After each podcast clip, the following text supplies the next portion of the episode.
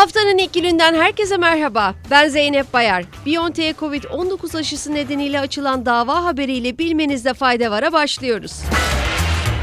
Almanya'da bir sağlık çalışanının Covid-19 aşısının yan etkileri olduğu iddiasıyla Alman biyoteknoloji firması BioNTech aleyhine açtığı davanın ilk duruşması bugün yapılacak. Söz konusu sağlık çalışanı aşı olduktan sonra ortaya çıktığını söylediği kalp ritim bozukluğu, kol ve bacaklarda şişlik ve beyin sizi gibi semptomların neden olduğu bedensel zarar için 150 bin euro tazminat talep etti. Almanya'daki davalar BioNTech'in Covid-19 salgınından bu yana dünya çapında karşılaştığı en büyük tazminat talebini temsil ediyor. Hatırlanacağı üzere İtalya'da da Covid-19 aşılarının yan etkileri iddiasıyla öncesinde de benzeri davalar açılmıştı. Sırada yatırımcı George Soros'a ilişkin bir haberimiz var. Milyarder yatırımcı Soros 25 milyar dolarlık imparatorluğunun kontrolünü oğlu Alex'e devrettiğini doğruladı. Forbes'un verilerine göre 6,7 milyar dolarlık net servete sahip olan 92 yaşındaki Soros dünyanın en zengin 400 kişisi arasında yer alıyor.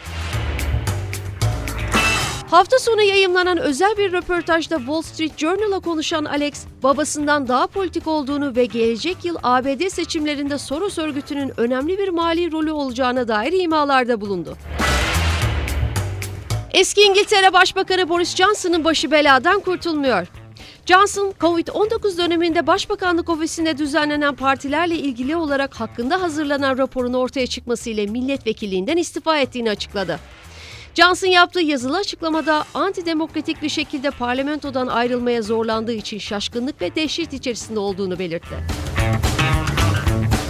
Kararını koronavirüs kısıtlamalarını ihlal ettiği gerekçesiyle yürütülen soruşturma raporunun yayımlanmasından önce duyuran Johnson, bir avuç insan tarafından hiçbir kanıt olmadan görevden alınmaya zorlanıyorum açıklamasında bulundu.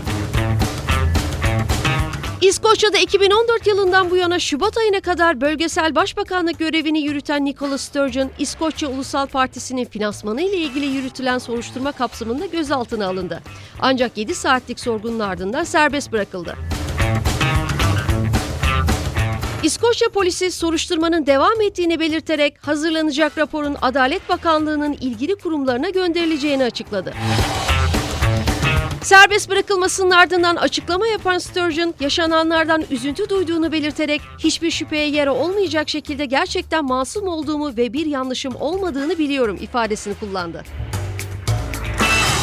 Hindistan'dan gelen bir rekor haberiyle veda ediyoruz. Hint medyasındaki habere göre ülkenin Rakastan eyaletinde 26 Mayıs'ta düzenlenen toplu nikah töreniyle 4826 kişi 6 saatten kısa bir sürede evlenerek iki ayrı kategoride Guinness Rekorlar kitabına girdi. Bugünlük bu kadar. Yarın tekrar görüşmek üzere. Hoşçakalın.